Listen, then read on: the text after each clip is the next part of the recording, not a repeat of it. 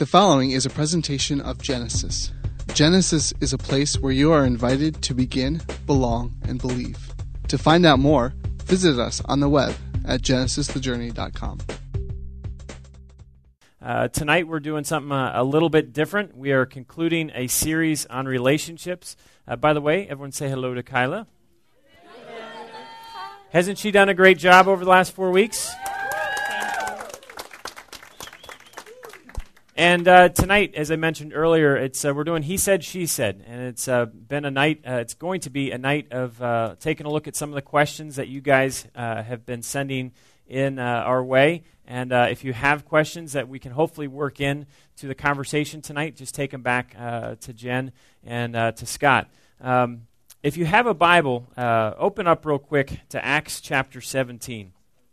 And I wanted to just share uh, a thought for you uh, before we uh, journey into uh, the questions that uh, we're going to be taking a look at tonight. this has been a, a good series on relationships and friendships and dating and engagement. And last week was a conversation on marriage and how does all of this work. and tonight it's questions, questions that you guys have, have sent to us. some of the answers that you might hear, you might not like. And some of them, um, you know, you might be like, I disagree. And it's okay to disagree with us, but what I would challenge you to do is because this is a one way, we're, we're going to answer the questions, but there's not going to be a discussion on the questions. And obviously, some of the questions we could spend weeks on discussing and talking about, which we don't have time. We're going to try and get through as many questions as we possibly can. Um, so you might hear some things that might jar you a little bit, might frustrate you, upset you. Uh, and I'm okay with that because I hope you'll take that and uh, run with it and, and say, God, what, how am I supposed to think about this? Uh, Acts chapter 17, um, verse 10 says this As soon as it was night, the brothers sent Paul and Silas away to Berea. On arriving there, they went to the Jewish synagogue. Now, the Bereans were of more noble character than the Thessalonians, for they examined, uh, they received the message with great eagerness and then examine the scriptures every day to see if what Paul said was true. Uh, my hope for us, Kyla's hope for us tonight, is that you guys would examine what is going to be said and talked about, not just tonight, but as a community, we would always be examining what's being said, especially from up front. Uh, is it in line with what God has to say? Uh, and our hope, um, I keep saying our hope, we have a lot of hope tonight. Um, uh, one of our many uh, hopes is that um, we would do dating better. We would do friendships, relationships, engagement. We would do it better. And uh, think not, we would stop thinking that uh, our friends have all of the answers or that Kyla or I would have all of the answers to our relational uh, questions. Um, and we would somehow stop thinking that God has absolutely no answers to the relationships that we have or some of the questions that God has no answers.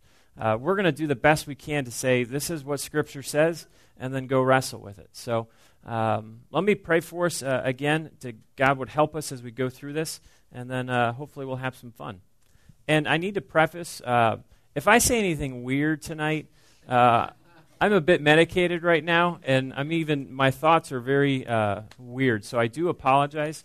Uh, it's the drugs talking through me. So um, just be gracious to me tonight.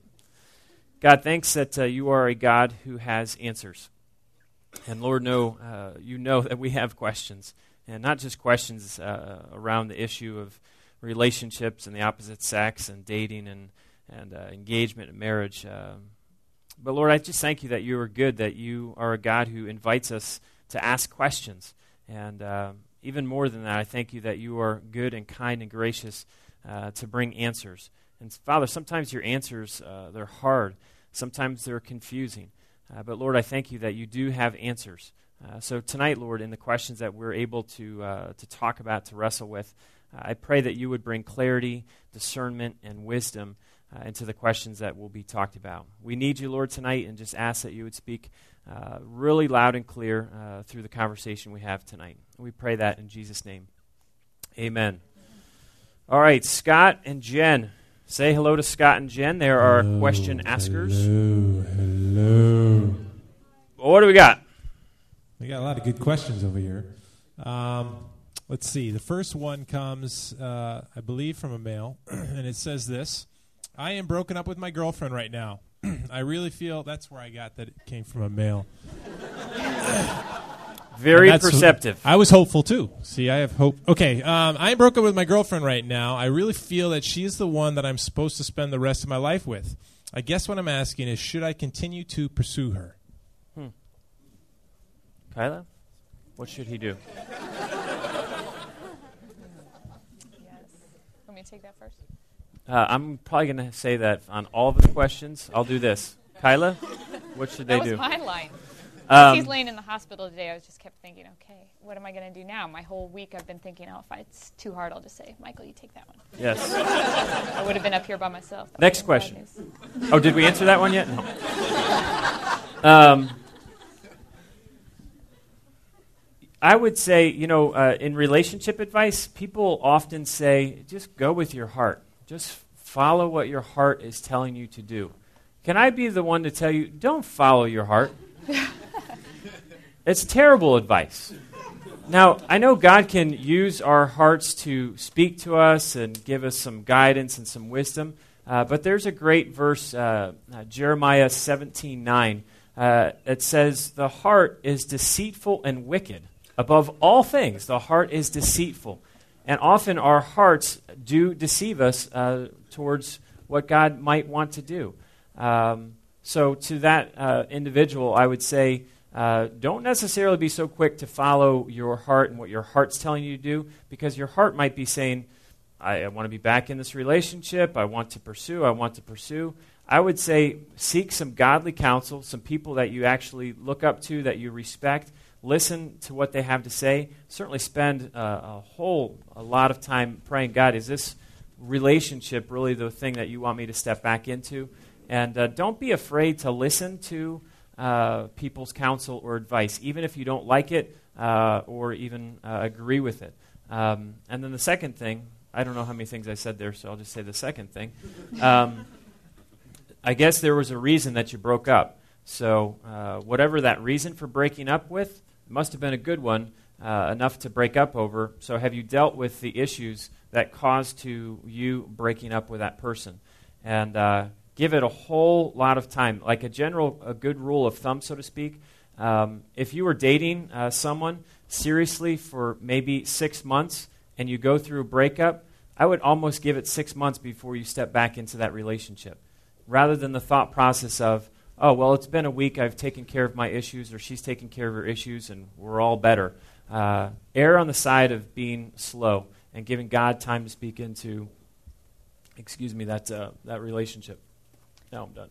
I guess my thought would be, um, you know, the person mentioned that they felt like this is the person is the one for them, but my question would be, is this really God's timing for you both? There was a reason, like Michael said, that you broke up. Um, so is this God's timing for you to get back together? Is this um, are you both in a good place with, in your relationships with the Lord? Um, does Jesus have your heart? Would jumping back into this relationship help you to grow closer to the Lord, or would it uh, distract you from your relationship with the Lord? And the same thing to seek counsel and to pray a lot about that, and um, you know, and to trust God that if this person is the one for you, that God will work things out in His timing. And uh, but if you know, if it's a situation where God sometimes uh, we hold back and we don't go into relationships because we're fearful. Um, if that's the case, it might be time for a step of faith. But um, I would say uh, just can think through is this really the best timing? Sweet. Question number two Why are guys so scared of DTRs? Do you think it was a guy who asked that question, or No. no?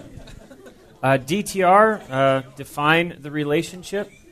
Um, well, part of the reason is because guys might not even know what DTRs are. it's like some kind of disease or something. That's yeah, why they're scared. it is not a relational disease, and uh, take some medication. um, so, the, why are guys so afraid of DTRs? Correct. Um, I would say, uh, and guys, you're not going to like this. Uh, most guys uh, lack emotional uh, integrity, emotional courage, um, and they don't like defining the relationship. Um, because they don't want to be held to a certain standard or held accountable to their actions. And it's just easier to kind of do whatever you want, whatever feels good. And, um, you know, uh, guys don't, they, they don't have the emotional maturity uh, to do that. So, and the problem, girls, with guys who don't define the relationship or are not intentional, um, if they're not being intentional and they can't even have that conversation now, I wonder what it's going to be like when you're married or when you're engaged or when you do get married. If they can't have those simple, and I call them pretty simple conversations, it's as simple as saying, hey, this is exactly where I'm at with you. Um, this is what I am doing uh, in terms of pursuing you, or hey, I'm just interested in being friends. Guys don't like to say I'm interested in just being friends because they like flirting with you and they like the thought of I'm going to get this girl to like me. So, um, yeah, I would say uh, guys have uh, they don't. I don't know. I'm stop talking. the I mean, I think the reason that you even have to have a DTR is because um, you know nothing has ever been communicated to indicate that you are more than just friends, but yet you are acting like you are more than just friends. So hence you need to define the relationship like what's going on because we're just we thought we were just friends but we're acting like more. So i guess first of all you shouldn't be doing that. Just be true to your word. If you say you're just friends then act like you're just friends don't act like something more and i think a lot of that um, a lot of times it falls to guys being not being intentional and not um, or you know being whether it's they're lazy they're scared or you know it's kind of manipulative um, I don't know. They don't. They want to be more than friends with the girl, but they are not. Do not clearly state their intentions. And the other problem with that is that girls let them. Girls, you know, um, the guy has not told you he wants to be anything more than your friend, but you are acting like his girlfriend.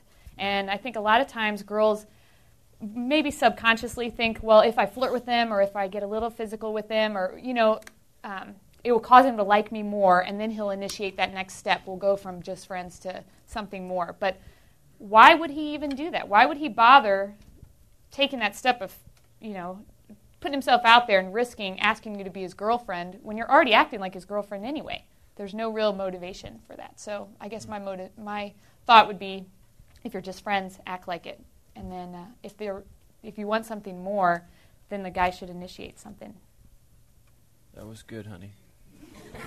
Honey, you look so loopy.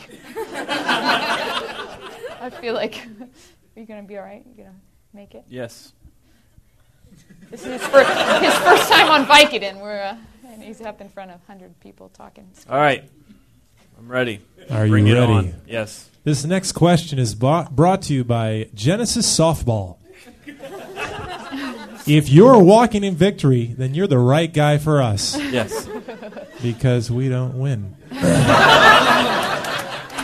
Within a Christian marriage, hint marriage, are there any sexual acts that are off limits? That is totally your question.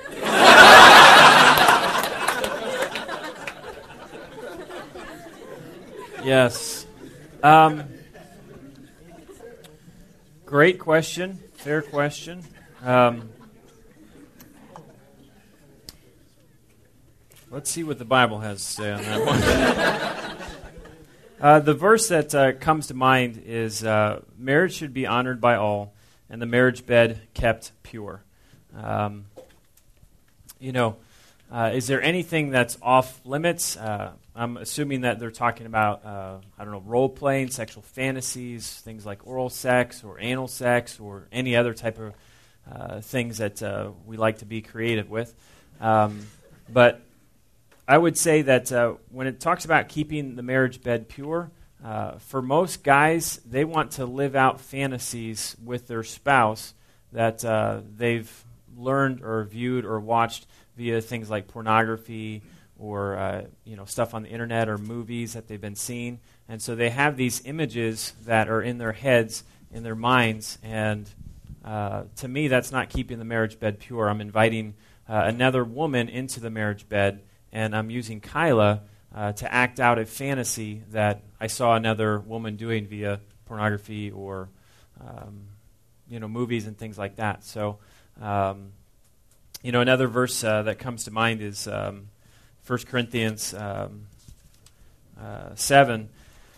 uh, talks about um, the husband should fulfill his marital duty to his wife. That's a good verse. I guess no one else thinks that's a good verse. Guys, you should be like, yes, I have a duty to fulfill my yes. I'll just stop there. And likewise, the wife to her husband. Uh, and the wife's body does not belong to her alone, but also to her husband. In the same way, the husband's body does not belong to him alone, but also to his wife. Um, so if there's things that you, uh, it's in a sexual relationship in marriage, there has to be phenomenal communication. Uh, is this what you like? Is this what I like? You know, um, type of thing. So, um, very. I'm not giving a clear cut. Um, you can't have oral sex. You can't live out your fantasies. You can't do this. Keep your marriage bed pure and keep other people out of your marriage bed. And just keep in check where are these fantasies and these ideas coming from? Uh, are they coming just because of our relationship and the intimacy we have, or are they coming from outside sources? And I would venture to say, because of the sex depraved culture we live in, it's coming from outside sources. And if you bring outside sources into your marriage bed, it's going to suck. It's going to be, if anything, very demeaning to her. I mean, you would never go to your wife and say, Hey, I saw this movie, and they were doing this kind of, he was positioned here, and she was like hanging from the ceiling. Do you, th- do you think we could try that? You know, that totally is dishonoring to my wife, demeaning to my wife, and it's certainly not keeping my marriage bed pure. Um, so, that's a thought on that. I'm scared to ask Kyla if she has any thoughts. Yeah, we'll just go on to the next question. Next question. What's that? I said next question. Oh, okay. Next question. Why do we think that a boyfriend or girlfriend will make things better? Mm, that's a good question. Um, you want me to?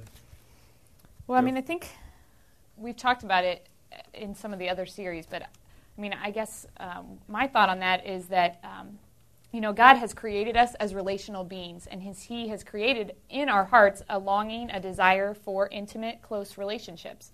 Um, he has placed a void in our heart um, that can only be filled by a relationship with Him, and so we have a longing for that.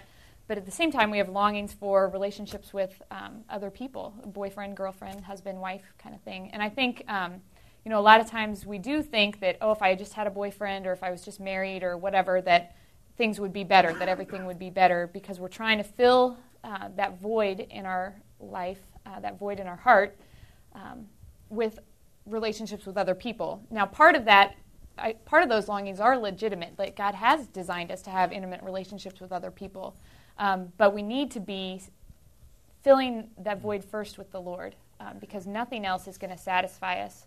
Um, besides God, no one is going to love us the way God does. We all have a desire to be known co- completely, understood completely, and loved for who we are. And God is the only one who can do that um, unconditionally. And so we need to first uh, seek to have that uh, those longings in our heart met by the Lord and a relationship with Him, um, because He's the only one who will never let us down. Um, so if you're placing all your hope in, oh, if it, it, life will just get better if I have a boyfriend or a girlfriend, it's not going to. You're placing unrealistic expectations on that relationship. That's not to say that God might not bless you with a great marriage or a great, um, you know, boyfriend girlfriend relationship, but um, no matter how phenomenal the marriage is, it's never going to satisfy all the relational needs that you have because some of those God designed to be fulfilled by only by Him. Yeah, no, that's good. Um, yeah, I would say somewhere underlying that is uh, an ultimate issue of trust. That you don't trust that God's going to uh, uh, meet all of your needs, as Kyle was saying. And there's a fear that God's maybe not good enough or uh, He's not going to take care of uh, your relational uh, desires, relational needs. And that's before, as Kyle said, you get into a relationship with another human at that level. Uh, if you've got issues of trust or fear with God, that uh, He ultimately does not have your best in mind. don't get involved with another human heart because you're going to mess up that human heart as well as, as your own. Uh, call this the Jerry Maguire syndrome. Anyone see Jerry Maguire? He walks into the room after being a total jerk uh, to this woman who then turned out to be his wife, and he's got tears in his eyes and he's crying, and you know um, he looks at this girl and he says, "You, you complete me." and she interrupts him and just says, "Just shut up. You had me at hello," and just like that was poor acting skills right No, there, it was good. it? It was good. I like the emotion. Um, before love has any of you at hello, or before you have this idea that uh, someone else is going to complete me, uh, man, check your relationship with God and where your relationship with God is at. Next question. Michael, how far is too far? Yes, um, like to run, you mean? Half a mile. Yeah, I do. Too yeah, far. I try and do about at least two miles a year, so I spread it out over 365 days. Um, yeah, that's a great question, and um, I, I've alluded to uh, thoughts on this throughout the series, and uh, you know, I feel like I've been uh, answering this question since uh, I've been working with middle school kids. And it's not to slight anyone who asks that question of how far is too far. It's a real question. Um, but I just feel it's the wrong question uh, to be asking. And uh, because it's essentially saying, just tell me where the line is, and I'm going to go and stand as close to that line as I possibly can. And ultimately, I've said this before, I could tell you the line is here, and you're going to do whatever you want to do. And uh, my question is, what kind of relationship do you actually want to have? Um, one of my favorite verses is 1 Samuel 2:30. Just says very simply, "He who honors me, I will honor." If you want to have a relationship uh, with another uh, human heart that is actually honoring to God, and if you answer yes to that question, uh, please know that God will absolutely uh, honor you. Um, so, w- whatever, um, uh, I, I think I've shared this before. The moment I invited sexual sin into my relationship with Kyla, I ruined it. I absolutely ruined it.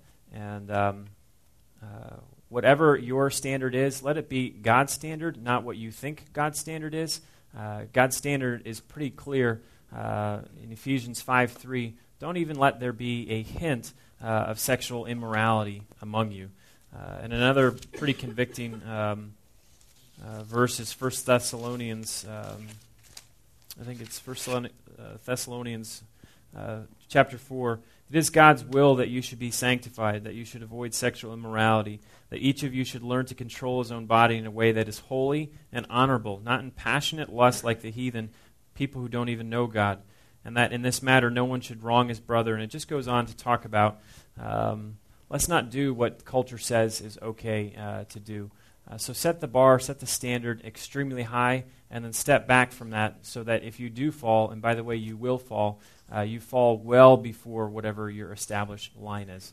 Um, if you want a real simple answer, um, guys, uh, only do with um, only uh, uh, I can't think. Um, do with girls what you would want some other guy doing with your future wife. Um, and to me, I'm like, well, I wouldn't want any other guy touching her, looking at her, thinking about her.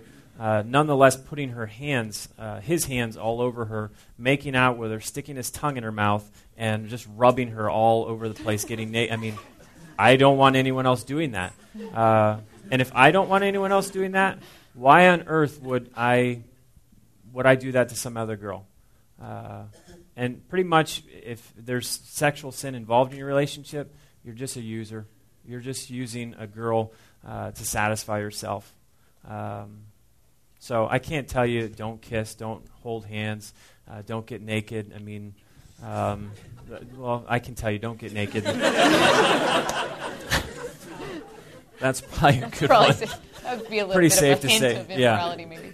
Just a little. So, any thoughts on that? Uh, I guess my one thought, I mean, I agree that the question isn't how far is too har- far, but how holy can we be? How honoring to the Lord Yeah. can our relationship be? And uh, one thought I guess I had um, is that, you know, Jesus uh, talks about that we not only need to check our physical actions, but our thoughts. And um, like the idea of lust, um, which is ha- something that happens in your mind, it's not necessarily a physical act.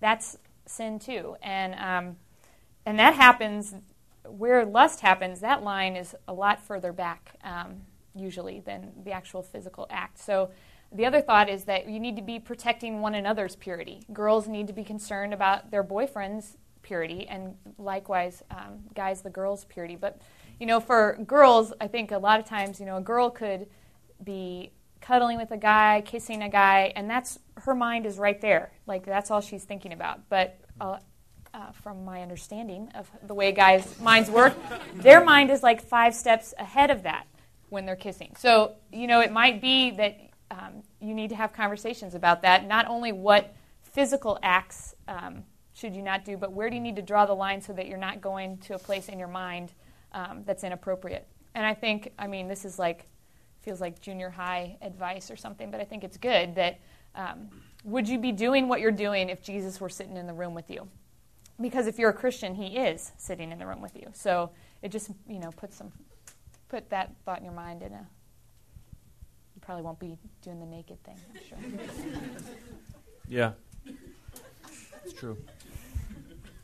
Like I know people like I, I just know everyone wants just give me the uh, you can do this and anything beyond that and um, uh, it's just not it's not that simple um, and ultimately you're going to do whatever you want to do anyways so uh, just do it, do it in such a way that's honoring uh, to God uh, please remember uh, write it down 1 Samuel 2:30 he who honors me I will honor why on earth would you want to be with a guy that is not honoring God and ultimately not honoring you? And girl, uh, guys, why would you be in want to be in a relationship uh, where the girl is just, you know, let's get naked all the time? I know you think in the short term, like that's yes. Why wouldn't I want to be with a girl like that? I can, you don't want to be with a girl like that. I'm done on that one. Next question. This question is a two part question on birth control. If there are two people that love each other and have been together for a long time, but know they are not ready to have kids just yet, is birth control bad? I realize that this may be an opinion rather than a factual answer. Second part is what does Scripture slash the church teach on the topic of contraceptives being used within the context of a Christian marriage? Mm. Yes. yes. excellent question. Here we go. Next. um, that's a great question, and uh, it's um, Kyle and I have been married now almost ten years, and um, uh, the first I don't even know how long, five, five years. Uh, never thought about birth control, uh, you know, and uh, claim ignorance on this. We just never really talked about it. We never even really thought about it. Uh, you know, went through our own premarital counseling with a pastor. Never even mentioned it once, and um, you know, the norm was uh, she'll just be on the pill. I mean, that's what everyone else does. So, you know, okay, it seems like the the good thing to do. And um, it wasn't in, uh, until four or five years into our marriage where uh, we really started thinking through, huh, is that really what we should be doing? Is that what really, you know, uh, is best? Um, Kyla, actually, uh, I'll you go ahead.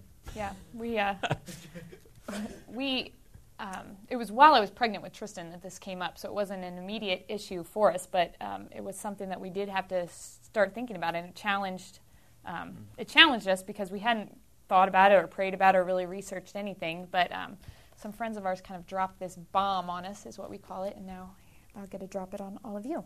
Um, basically, uh, you know, I had just been on the pill, and that we hadn't thought much about it. It's the most convenient. It's easy. It's um, you know, that was just the what we were going to do. Um, so what our friends challenged us with is to was to research um, into all the um, physiological effects that the birth control pill can have.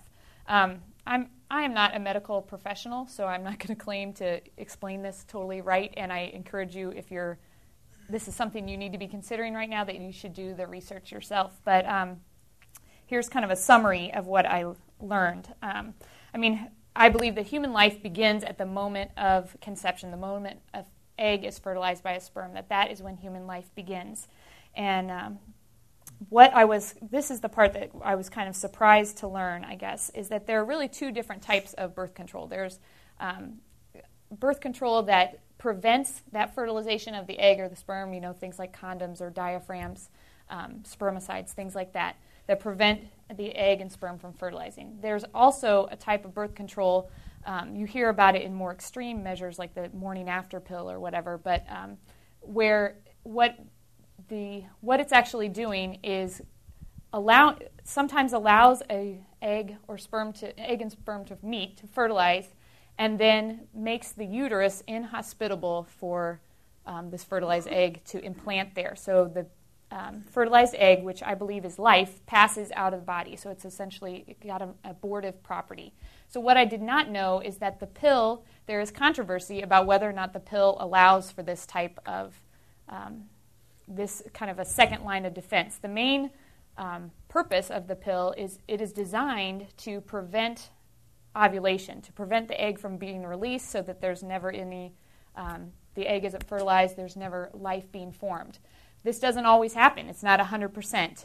And so, where there's controversy, there's controversy. Um, basically, I don't think that the medical field actually knows exactly how the pill works. So, this is, causes a lot of problems. There, it's a hormonal. Um, the pill is uses hormones to do all the stuff it does, and there, it, which involves a lot of physiological effects. Um, so they just don't know exactly um, what it does, but there is enough of a concern that the pill might have this second line of defense where what it does is it makes the uterus inhospitable to a fertilized egg implanting there. So that there's a possibility that if it failed to do its initial purpose of preventing ovulation and um, life was conceived, that if you're on the pill, that it could make your uterus inhospitable, the, and then the, essentially the life would be aborted.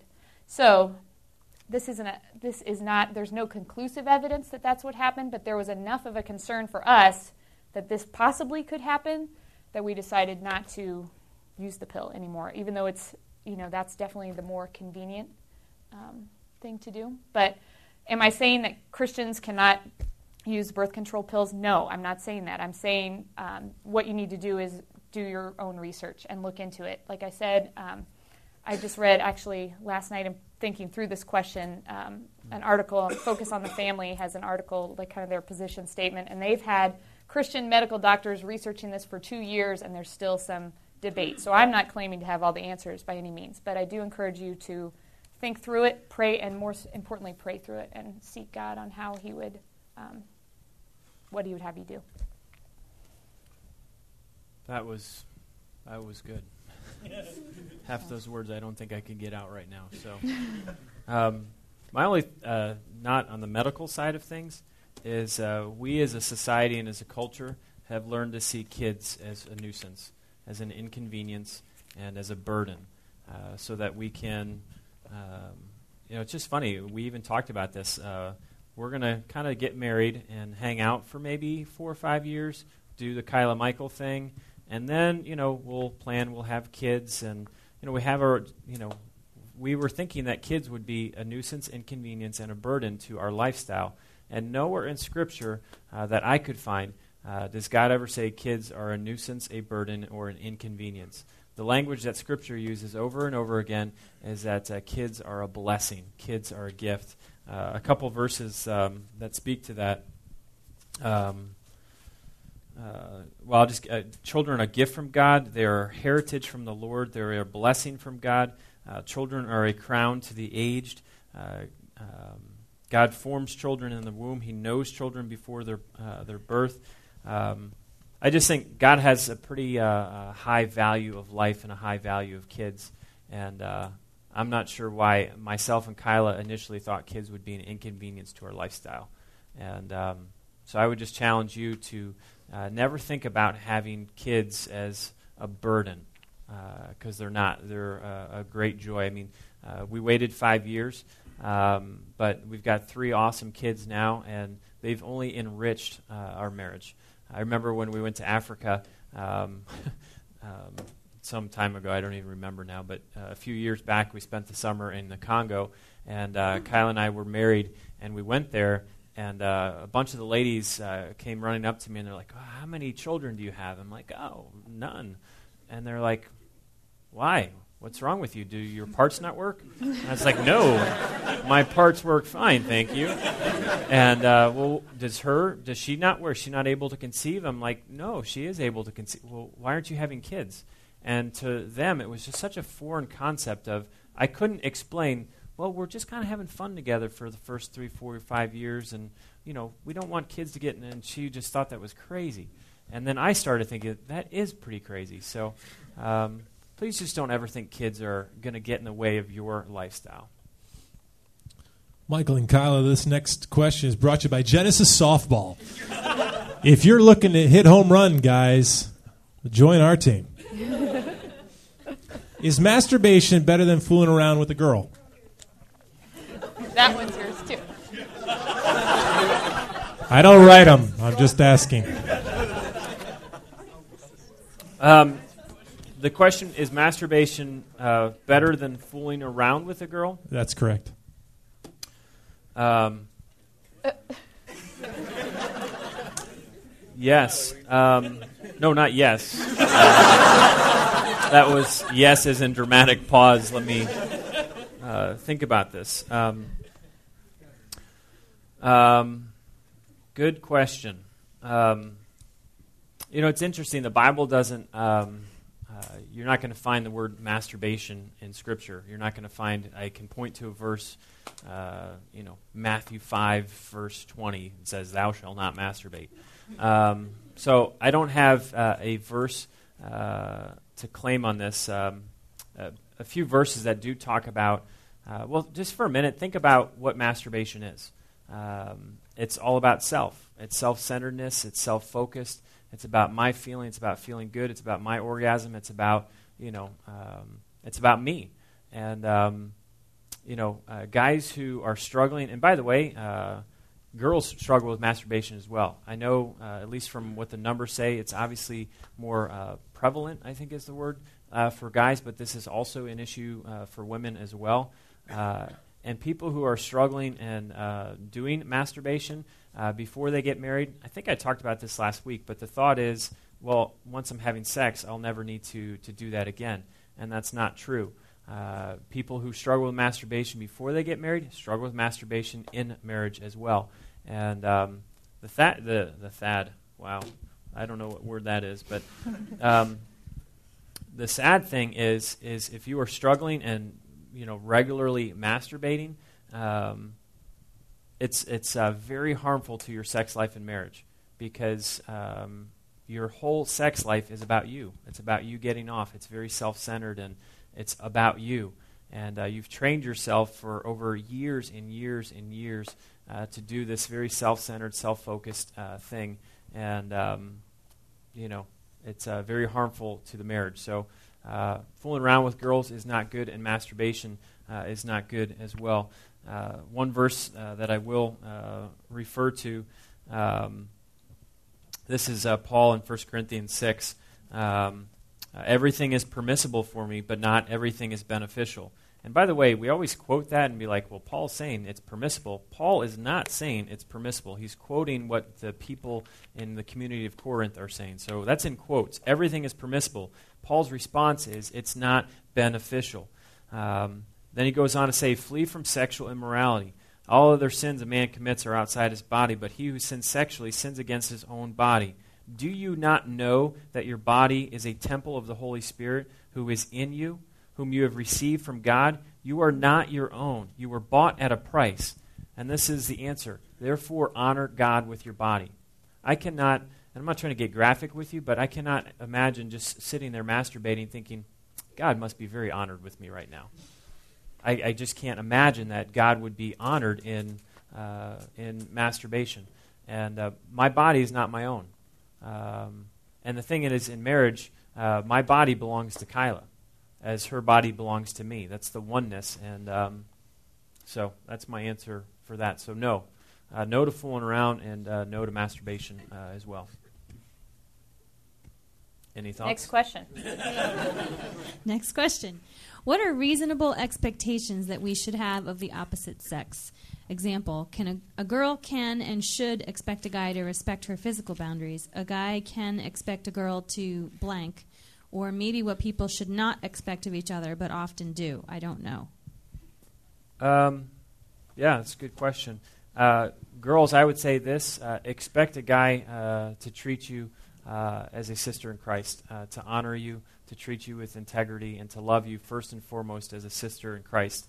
Uh, Timothy, um, who is a, a young pastor, Paul passes on this advice to Timothy, and um, that's a great response, uh, hopefully, to that question. Um, treat younger men as brothers, older women as mothers, and younger women as sisters with absolute purity. And uh, ladies, if a guy, uh, you should expect a guy to absolutely treat you as a sister, which means they honor you, they respect you, uh, they are a- above reproach in their dealings uh, with you, so to speak. And if they're not, don't waste your time with that guy. Um, Girls are like, well, I'm not going to have any guy friends anymore. Well, the one part of the question was about will he, can you expect him to respect your physical boundaries? I think is what it said. I mean, um, I think yes, you should. If the guy is going to be honoring you as a sister in Christ, he should respect the boundaries that you've set up. And I think the same thing, this reverse is also true that um, girls need to respect um, the guy's boundaries and even their own boundaries. I think um, one thing we haven't talked a whole lot about is just the idea that you know girls a lot of times will set up a boundary, a physical boundary of how far they want to go, but they communicate something very differently by their flirting, by the way they dress, um, things like that. Things that are there because at some level, girls want a guy to be physically attracted to them. We want it's there's a kind of a power in that if we can get a guy to to want to be physical with us. So um, I think in the same way, girls need um, to respect guys, and if they're going to set a boundary, which they ought to, um, then they need to um, not encourage him over the boundary. Um, it's about 7:30, and uh, we usually uh, try and end Genesis uh, our time together at 7:30. Um, I don't know if you guys would be okay if we tried to take a few more questions, or you can't say no. So, a few more questions. Next question. Uh, what's the best way to break up with a girl?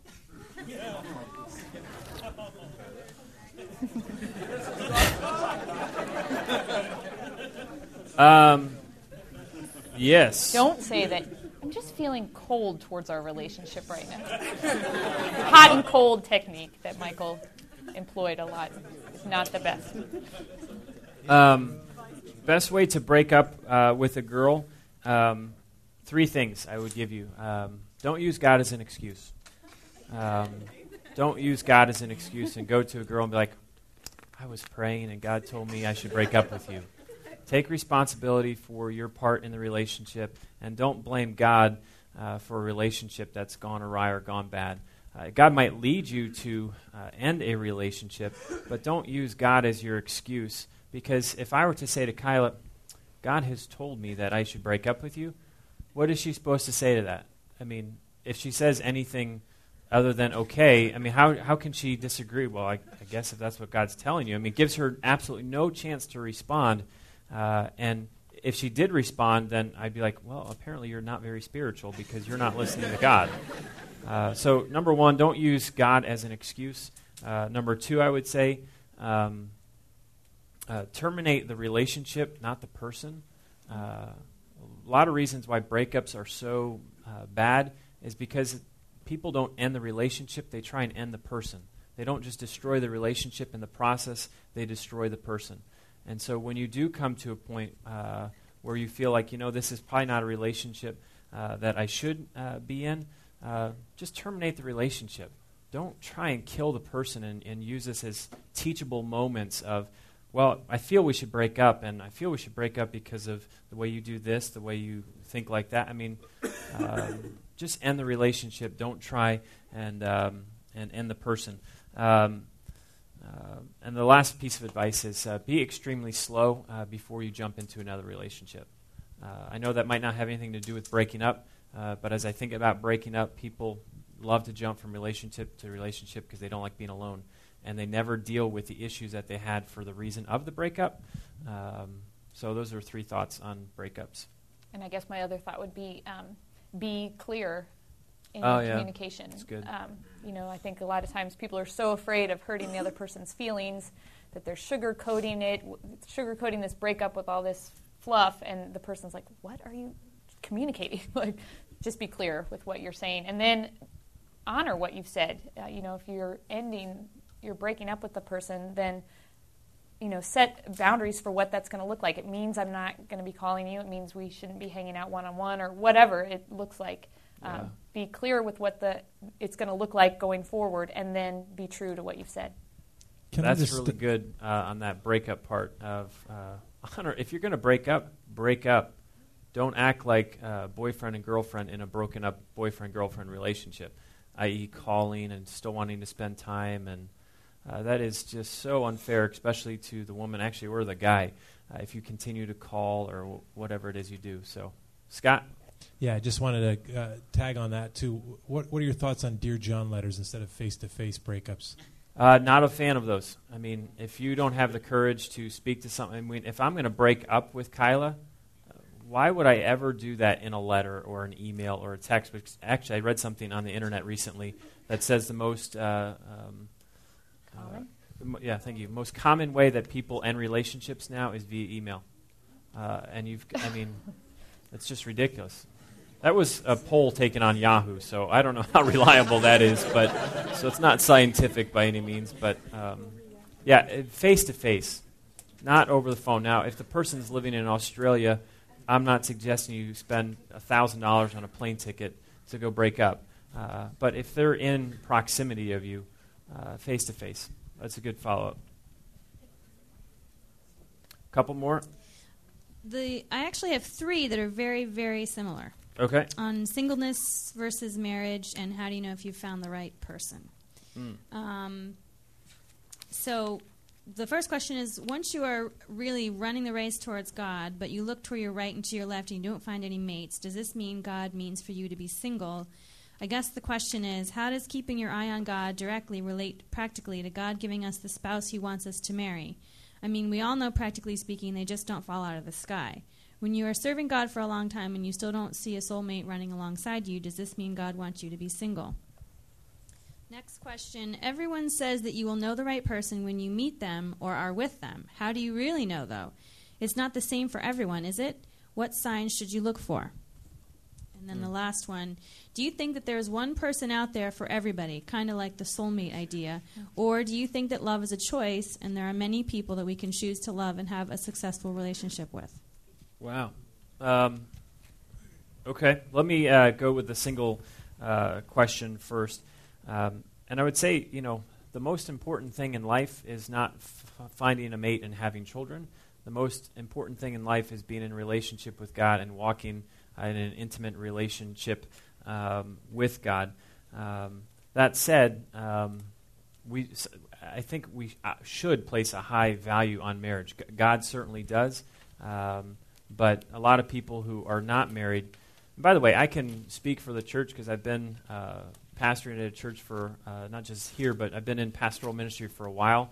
And I would like to apologize to all of those who are single because the church has done a crappy job of making single people feel like you have a disease. And if you're single, you do not have a disease. You are not cursed of God. God has not forgotten about you. And the church over the years has done a phenomenally terrible job of making single people feel like uh, they are just, you know, they must be in sin or disobedient because God's certainly not. Where is their spouse? And uh, so I apologize on behalf of the church worldwide to all the single uh, people um, here.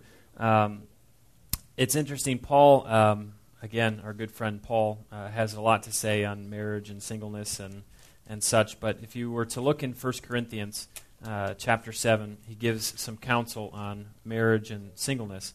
He says, Now for the matters you wrote about, it is good for a man uh, not to marry. Uh, but since there's so much immorality, each man should have his own wife and each woman her own husband. Uh, and then he goes on in verse 6 I say this as a concession, not as a command. I wish that all men were as I am, but each man has his own gift from God. One has this gift, uh, another uh, has that gift. Uh, it's not a command that we are to be single. Uh, Paul's way of life was he wanted to be single. He wanted to live undivided devotion, attention to God. And um, but marriage is, uh, I mean, you can't argue with uh, Genesis. You know, uh, chapter one and chapter two that um, you know God said it's not good that you would be uh, alone, and He created Eve. Um, very uh, quick um, um, thoughts on singleness is um, uh, why I know I hear this question a lot, especially when uh, women are getting older, like 27, 28, 29, 30, and they start freaking out like, I'm screwed.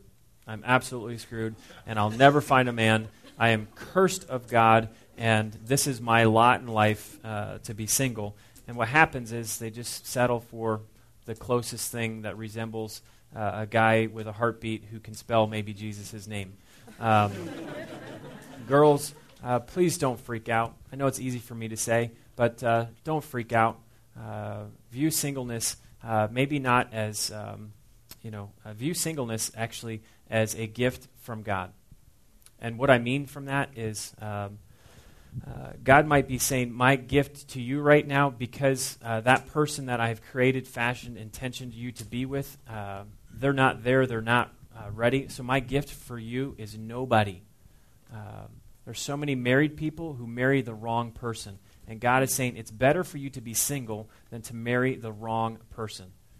And um, so, in singleness, uh, please, Jesus was single, Paul was single, Jeremiah was single. There's a list of people in the Bible who were single. And I can't, I don't think anyone in this room would say, Jesus, Paul, Jeremiah, cursed of God. I mean, none of us would say that uh, of any of those guys. Uh, so maybe see singleness actually in this season right now as a gift from the Lord, as He's saying, I'm not giving to you anyone because the person I've fashioned, created for you uh, is not ready yet. Uh, and please, women, uh, don't settle. Do not settle. Uh, you will pay the penalty and you will pay the price of set, making one decision to settle on someone. You will reap the consequences of that for a lifetime. I, I guess that wasn't very encouraging, was it? I don't know. Okay. uh, do you have any? Um, uh, well, I guess I was thinking about the part of the question, or one of the questions that was, um, is there one person out there, like a soulmate kind of idea? Um, yes. He's sitting next to you. yes. I mean, and well, that's what I'm going to say. I mean, maybe it's just the romantic in me, but um, I think that if God knows everything about us like down to the number of hairs on our head, and that if He delights in giving us good gifts, it seems logical to me that um, you know that He has planned somebody out there who is who is His best for you, the a person who is His best for you, and and that you need to trust Him um, for that person to come along. But I I also think that it's possible um, that uh, you know that there was a, uh, there's another part of it too that love and marriage uh, commitment are a choice that you do have to choose to continue to love this person and to continue um, to be committed to them. And God can empower. Um, can empower you and even bless you with an incredible marriage, even if you didn't marry the person who was his best for you. You know, I think if, if you if you missed the person um, and you married someone else, or you know you married a ma- made a bad decision in your marriage, God can turn all of that around. God, He is um, like an expert in taking yucky situations and turning them around into something good. And so I think that even if a person is in a marriage where they don't feel like they've married their soulmate, um, that God can create that type of love uh, for the person in your heart and can empower you to love that person and be committed to them. All right, one last question. Will I always be attracted to other girls, and how should I deal with being more attracted to other girls when I'm dating someone? Um, I would have no personal knowledge of that because I'm only attracted to one person, and she's sitting right next to me. Good answer. I mean, I think you were, yeah, and I'm. That's not the drugs talking, baby. um, a quick thought on that uh, Proverbs uh, 31. And um, uh, and I am being serious. I mean, are there other women who are good looking I can look at a woman and say, yeah, she's a good looking woman? Absolutely. What I d- uh, decide or choose to do with that thought, do I carry it beyond? That's where I cross all sorts of lines. Uh, but Kyla, to me, is the most attractive woman. Uh, and what's amazing to me is she's growing even more so, more attractive to me as I get to know her heart and soul. And um, one of the things that Proverbs um, uh, 31 uh, talks about if I can find it uh, here. Oh, yeah, there you go. Uh, verse 30 Charm is deceptive and beauty is fleeting, but a woman who fears the Lord is to be, pra- uh, is to be praised. Uh, I think Kyla is absolutely hot, and I'm blown away that God would give me. Uh, huh? Yeah. No, it's true. I'm not just saying that for like points or something. Um, but like she physically is absolutely attractive to me, uh, but I'm not as shallow as I used to be. Um, I'm not saying like I've arrived at like this perfect state of not being a shallow guy, uh, but I used to just be all about a- attraction and looks and what kind of body she had and you know all of that kind of stuff. And man, I'm, I praise God that I've grown past those things. Uh, like she is a, a, mom is she's beautiful to me as a mom. Uh, the way that she loves on our kids and beauty is fleeting. It is so fleeting. And uh, if you're stuck on the beauty question and you can't see the beauty question, the problem doesn't lie in her, it lies in you. And my question is, why are you being so shallow? Um, so I know that's a hard way to, to say that. And uh, attraction is important. I mean, uh, you know, her beauty to me is absolutely important, uh, but it's so much more than just what you can see in her. Like, there's stuff about Kylie you guys just don't know that is so beautiful to me. We should end on that one. That Let's was end good. on the Um, hot note. That's great. I know it's um, 7:45, so uh, I, I think we're still. I don't know if it's raining outside, but we're planning on having a cookout tonight. So I hope you guys uh, can stick around uh, and enjoy um, just building relationships with each other. Um, I think we're going to take uh, some of the questions um, and uh, we'll write out some thoughts and answers, and we'll put them in a blog or something like that over the next uh, few weeks.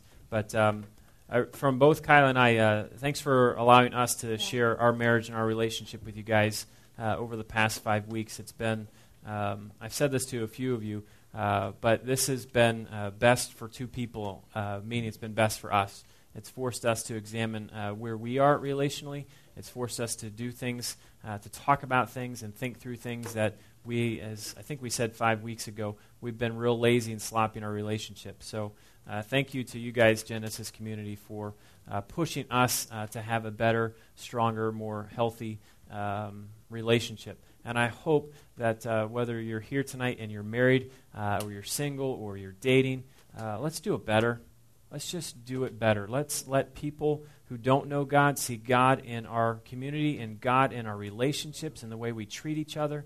And uh, when people come to us, uh, I'm not saying us, but us, this community, and saying, "Man, why is it pot? You got you have such a healthy relationship." Well, it's because God is not a tack on to this relationship. He's not a third wheel. God is authoring this relationship, because God is authoring this relationship, there's beauty, there's health, and there's longevity uh, in the relationships that we can have. I would long for the day where this culture would stop going to people like Dr. Phil and Oprah for relational advice, and they'd start coming to. Now, if you're an Oprah fan or a Dr. Phil fan, my apologies. But uh, wouldn't it be a beautiful day when we stopped going to uh, sources like that and started coming to the church and saying, how can we have healthy, beautiful, long lasting, pure relationships uh, with one another? Uh, relationships that honor uh, uh, the one you're in relationship with and, more importantly, honor God. So that was a very long thank you, but thank you uh, for uh, allowing us to share our lives with you guys. Uh, let me. Um,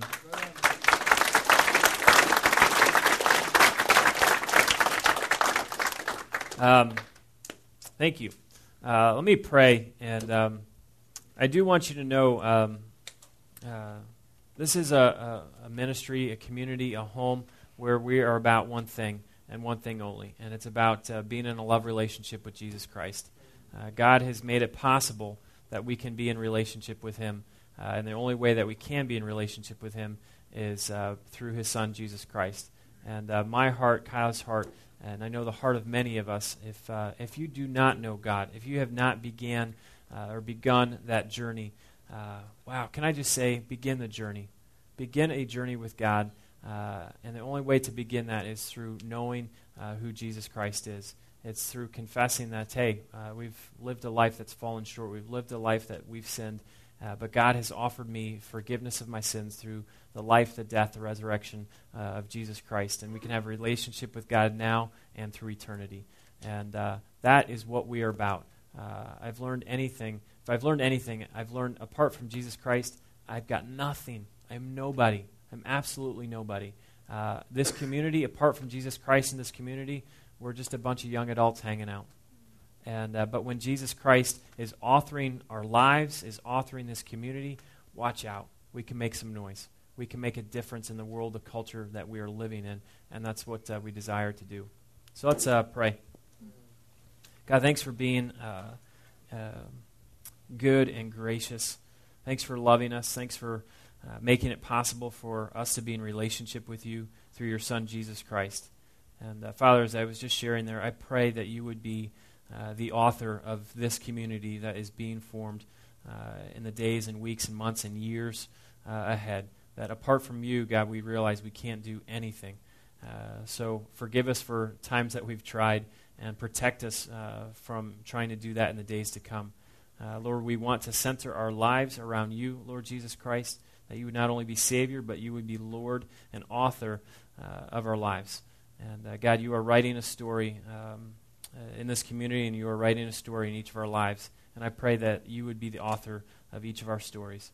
God, if there's someone here tonight who has no idea who you are, uh, God, would you uh, make yourself uh, ever present, ever real uh, to that soul, to that heart?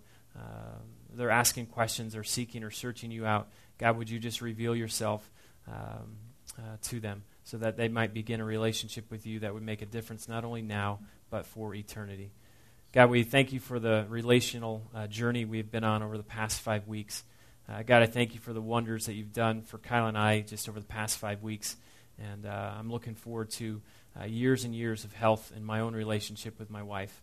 Uh, and Father, I just pray that uh, those who are here, married, single, dating, engaged, um, God, let's do, help us to do it better. Help us to have relationships, friendships, dating, engagements that would be honoring to you. Uh, so, Father, we've asked uh, a lot of questions were asked, some answers were given.